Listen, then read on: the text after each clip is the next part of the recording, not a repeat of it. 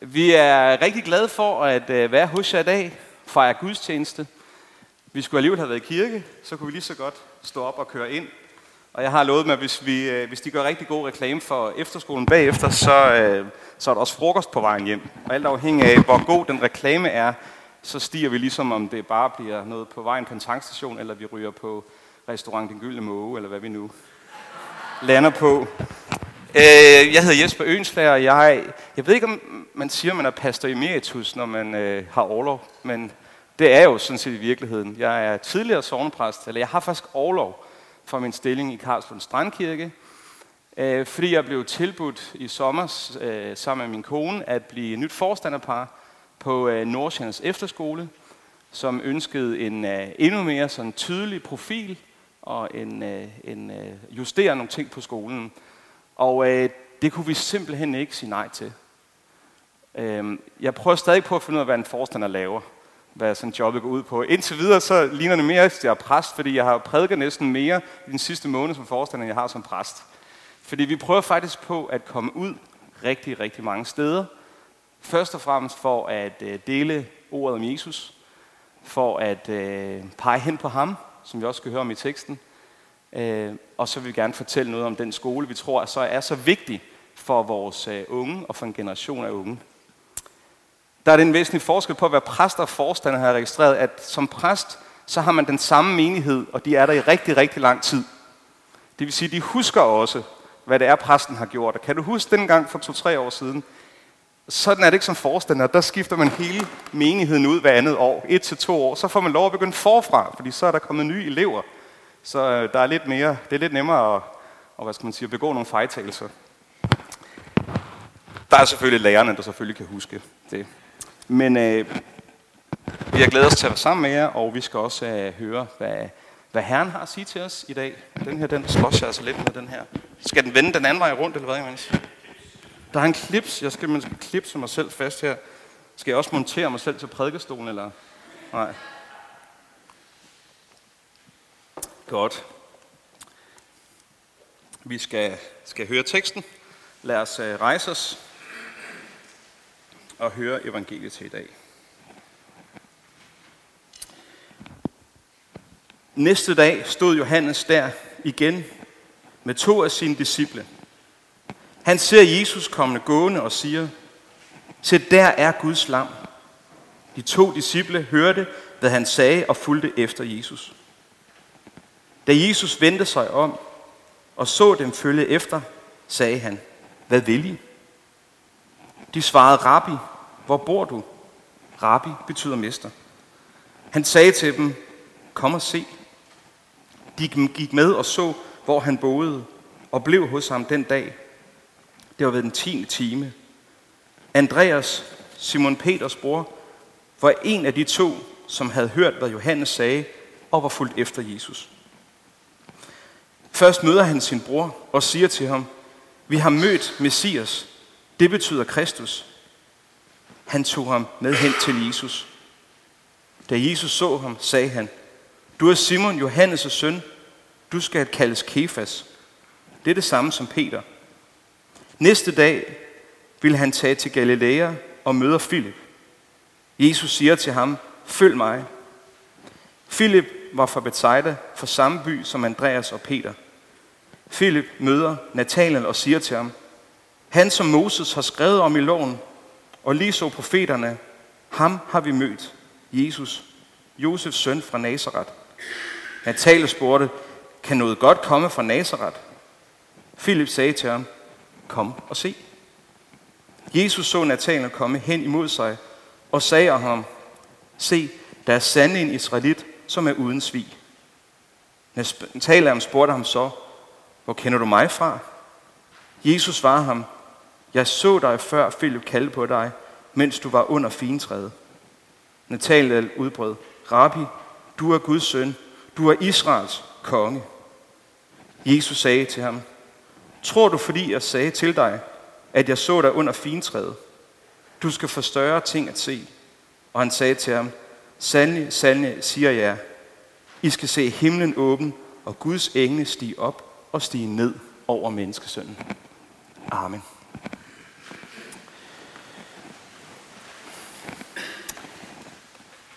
Dagens tekst er en masse forskellige beretninger, eller rettere sagt en masse forskellige møder, som mennesker har med Jesus. En masse forskellige mennesker med en masse forskellige livshistorier som kommer til Jesus, eller kommer i nærheden af Jesus, eller bliver kaldt tæt hen til Jesus, bliver inviteret til Jesus.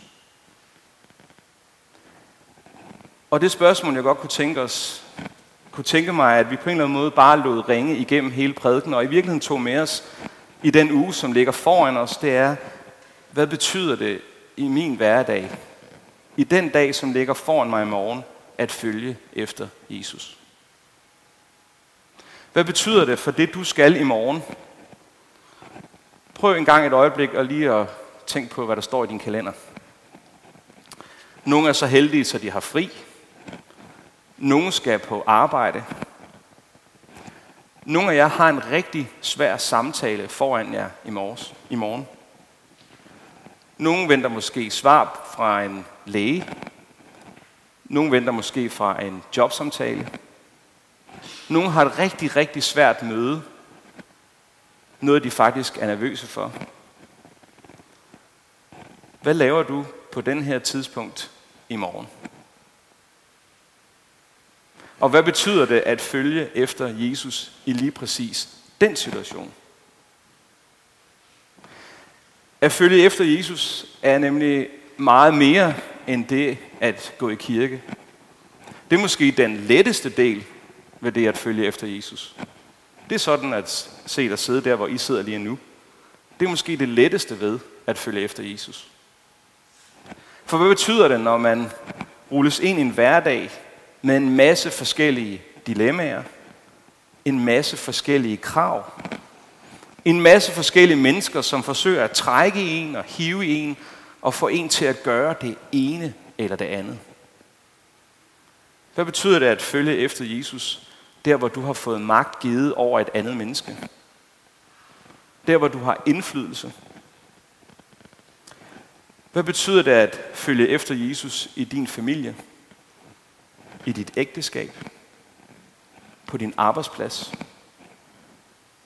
Hvad betyder det at følge efter Jesus der, hvor du bor? I forhold til dine naboer, til din genbo eller din overbo? Hvad betyder det at følge efter Jesus? Og det burde egentlig være nok for den her prædiken. Jeg tror, at, det, at der i det ligger ufattelig mange overvejelser om, hvad det vil sige at følge efter Jesus. Og i virkeligheden er det sjovt, at vi med største selvfølge egentlig taler om det at følge efter Jesus. Og vi ved udmærket godt, at det er i overført betydning. Men når Jesus i teksten her kalder mennesker og siger, følg mig, så mener han det aldrig i overført betydning. Det er altid i konkret betydning. Følg mig. Han beder dem fysisk om at følge efter ham. At forlade der, det sted, som de er på, det de er i gang med, og han inviterer dem ind i en livslang rejse sammen med ham. Og vi har god grund til at tro, at de mennesker, som Jesus kalder her, Simon og Nathanael og de andre, i virkeligheden nok ikke havde sådan et specielt klart billede af, hvad det egentlig var, at de blev inviteret med til. Vi har god grund til at tro, at de faktisk ikke er klar over, hvad det er, som er endestationen. For da Jesus langsomt sådan lukker op for posen og fortæller, hvad det er, at det skal ende med, så forsøger de enten at tale ham fra det, eller kan ikke helt forstå, at det er det, det skal ende med. Så hvad er det, der får dem til at følge efter Jesus? Hvad var deres motiver til det? Var de oprigtigt søgende efter Gud? Var der bare ikke bedre ting at tage sig til i Galilea? Stod det lidt lavt med underholdning, og nu var der endelig noget, der skete? Eller var han det bedste bud på en messias? Vi ved det ikke. Og vi kan aldrig se ind i et menneskes hjerte. Vi kan aldrig udgrunde andres motiver eller deres gudstro. Hvad er det, er der får dem til at gøre det? Lige så vel som vi ofte har svært ved at udgrunde vores egne motiver. Men at følge efter Jesus betyder for det første en, et fokus eller en rettighed. Johannes han ser Jesus komme gående og sige, se, der er Guds lam. Man kan næsten ikke lade være med at sige teksten, uden man har lyst til at pege. Pege i retning af Jesus. Se, der er Jesus. Der er Guds lam, ham som bortager verdens synd og skam. Se, der er Guds lam. Og måske er det noget af det vigtige, når vi kigger frem i den uge, som ligger foran os, og sige, hvor er det Jesus, han er på, på, til stede? Hvor er det, han er at finde i alle de situationer, der ligger foran os? Hvor er det er, han vil møde os? Lige der, hvor vi er, som vi sang i en af de her lovsange. At vi går ud fra, at Jesus allerede er til stede i de situationer, som vi skal møde den kommende uge. Det ændrer ikke nødvendigvis situationen. Det er stadigvæk en forfærdelig samtale, du måske skal til i morgen. Det er stadigvæk en ubehagelig besked, du venter på. Men det ændrer alt at vide, at Jesus er til stede i den situation. Det ændrer alt i måden at gå ind i den oplevelse på, at vide, at der er Jesus også. Og han er at finde i det, som er svært. I det, som er uoverskueligt. Der er Jesus at finde. Se, der er Guds lam. Så at følge Jesus for os den her søndag betyder, at vi vender vores opmærksomhed på ham. At vi ændrer fokus, at vi ændrer perspektiv, at vi bliver optaget af, hvem han er.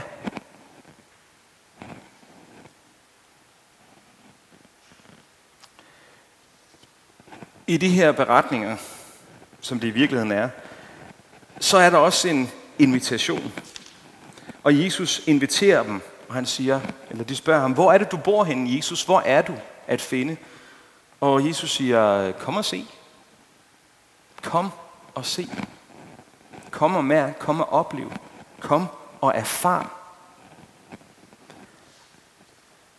Og de følger efter ham.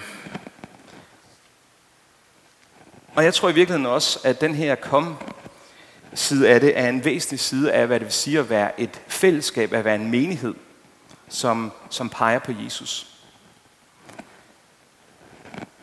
Ole Magnus Olofsrud har i sin øh, rigtig dejlige bog, der hedder Der, hvor du er, tre ord for, hvad det vil sige at være menighed. Kom, gå og vær. Kom er den inviterende side, hvor vi inviterer mennesker ind i kirkens fællesskab, i menighedens liv og sige, kom og se, hvad det betyder for os at tro på Gud.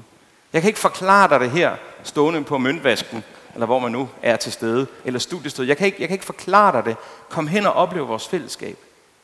Du, du er nødt til at komme hen selv og se.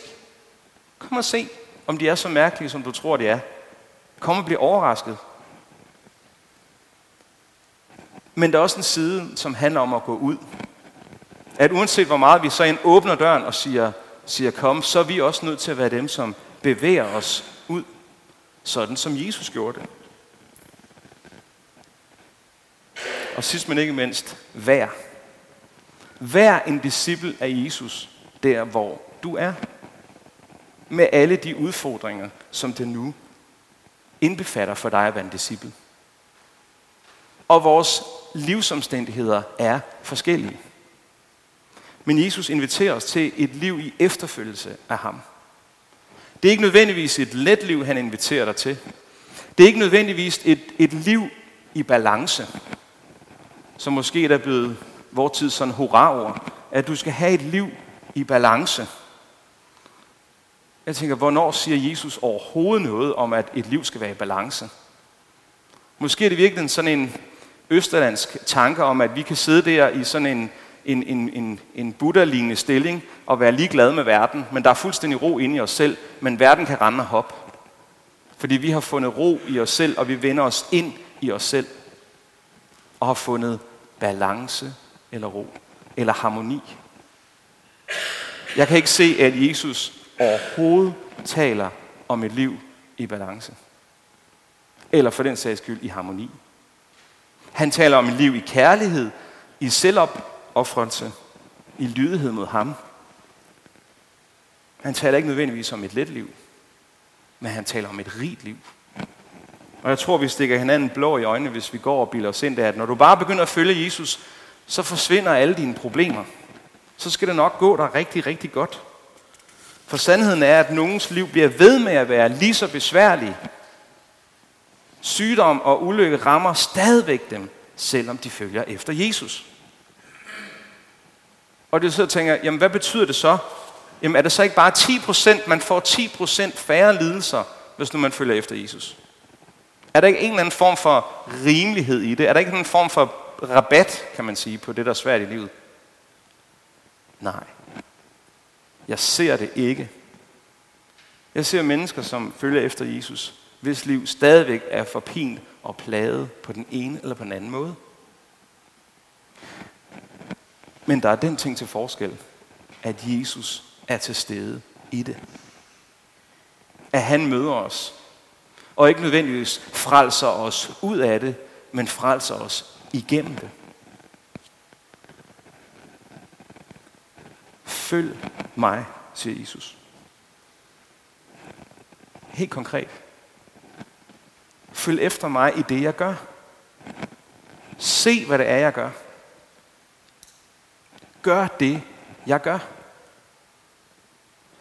Og den bedste måde, du kan finde ud af, om det virker, det Jesus siger, det er ved at gøre det. Den eneste måde, du kan teste hans udsagn i bjergprædiken om at, at velsigne sine fjender, det er, at du velsigner dine fjender. Det er, at du gør godt mod dem, som ikke gør godt mod dig. Det er, at du beder for dem, der forfølger dig. Det er den eneste måde, du finder ud af, om det virker. Det er ved at gøre det, Jesus gør.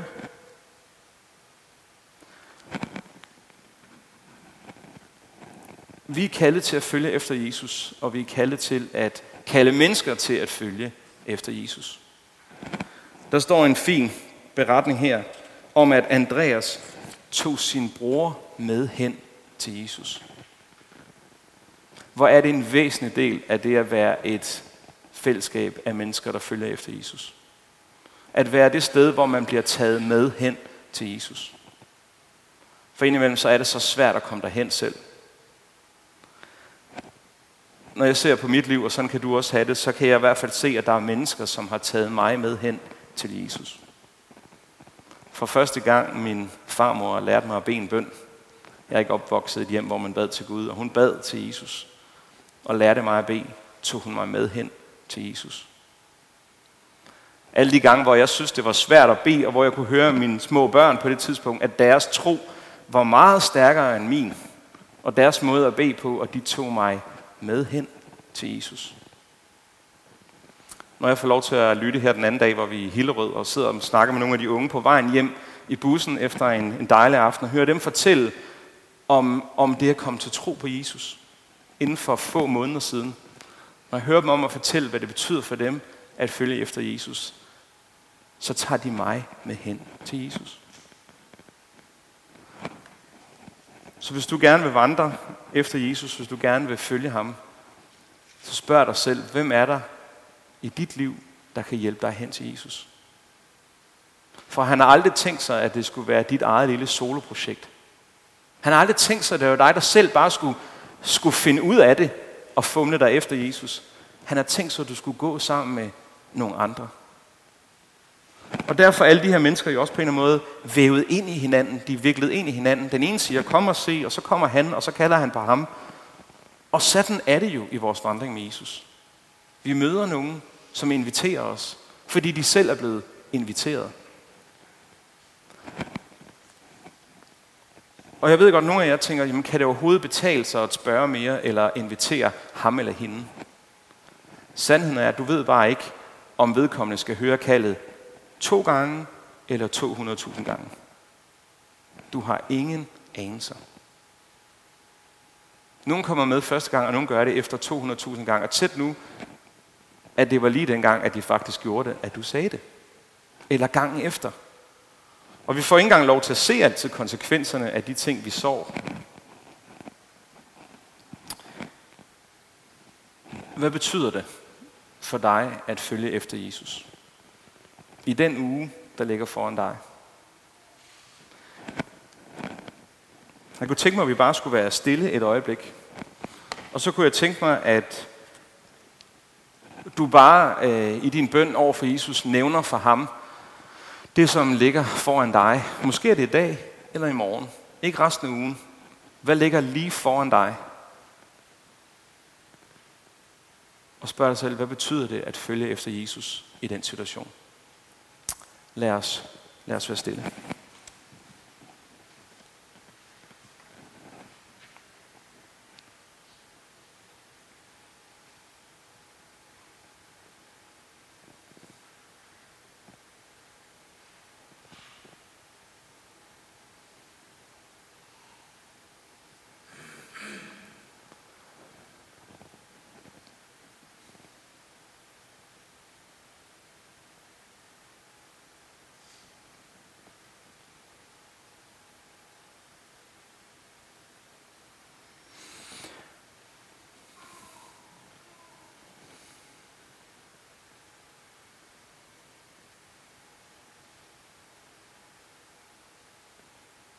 Her, når vi ser på den dag, der ligger foran os i morgen, så bliver nogle af os fyldt med glæde, med forventning, og vi kan næsten ikke vente, fordi det er en god dag, der ligger foran os. Her for andre os, så er det, så er det fyldt af bekymring, at vi tænker på dagen i morgen. Vi er usikre på, hvad det betyder der er et møde, der er en samtale, der er et eller andet, som, som måske piner os i virkeligheden. Men her, uanset hvad det er, der fylder vores dag i morgen, så beder, der, beder vi om, at vi må høre kaldet til at følge efter dig. At vi i lydighed vandrer efter dig i de situationer, som er svære. At du giver os mod til at gøre det, du vil have gjort. Og Herre, tak fordi, at du så os.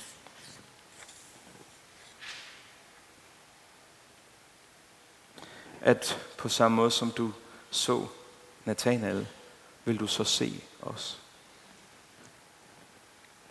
Vil du se til os? Vil du våge over os?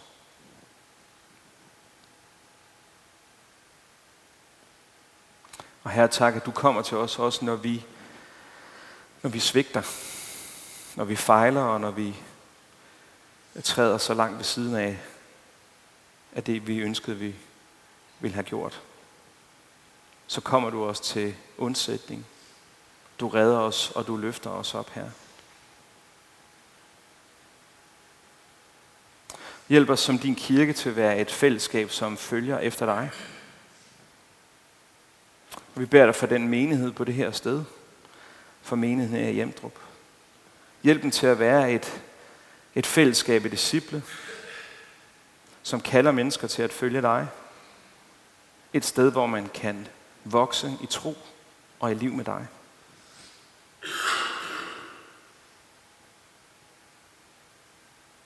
Her vi takker dig for den verden, som du har skabt. Gør os til gode forvaltere af jordens ressourcer. Hjælp os til at fordele goderne mellem mennesker. Og hjælp os til at tage ansvar for alt liv. Her vi takker dig for din kirke ud over hele jorden. Og vi beder for alle de steder, hvor prisen er så høj for at følge efter dig. Hvor der er forfølgelser, hvor det kan koste livet. Vi beder for din kirke ud over hele jorden. Vi beder for alle os, som synes, at livet er tungt. For dem af os, som har mistet en elsket, en bror, en ven, en vi havde kær. Her giver os øjne at se med. så vi også ser dem, som ingen ser. Her tak for din ånd, som bor i os. Hjælp os til at være et læme, en kirke. Vi beder for din kirkes enhed, både her og i hele vores land.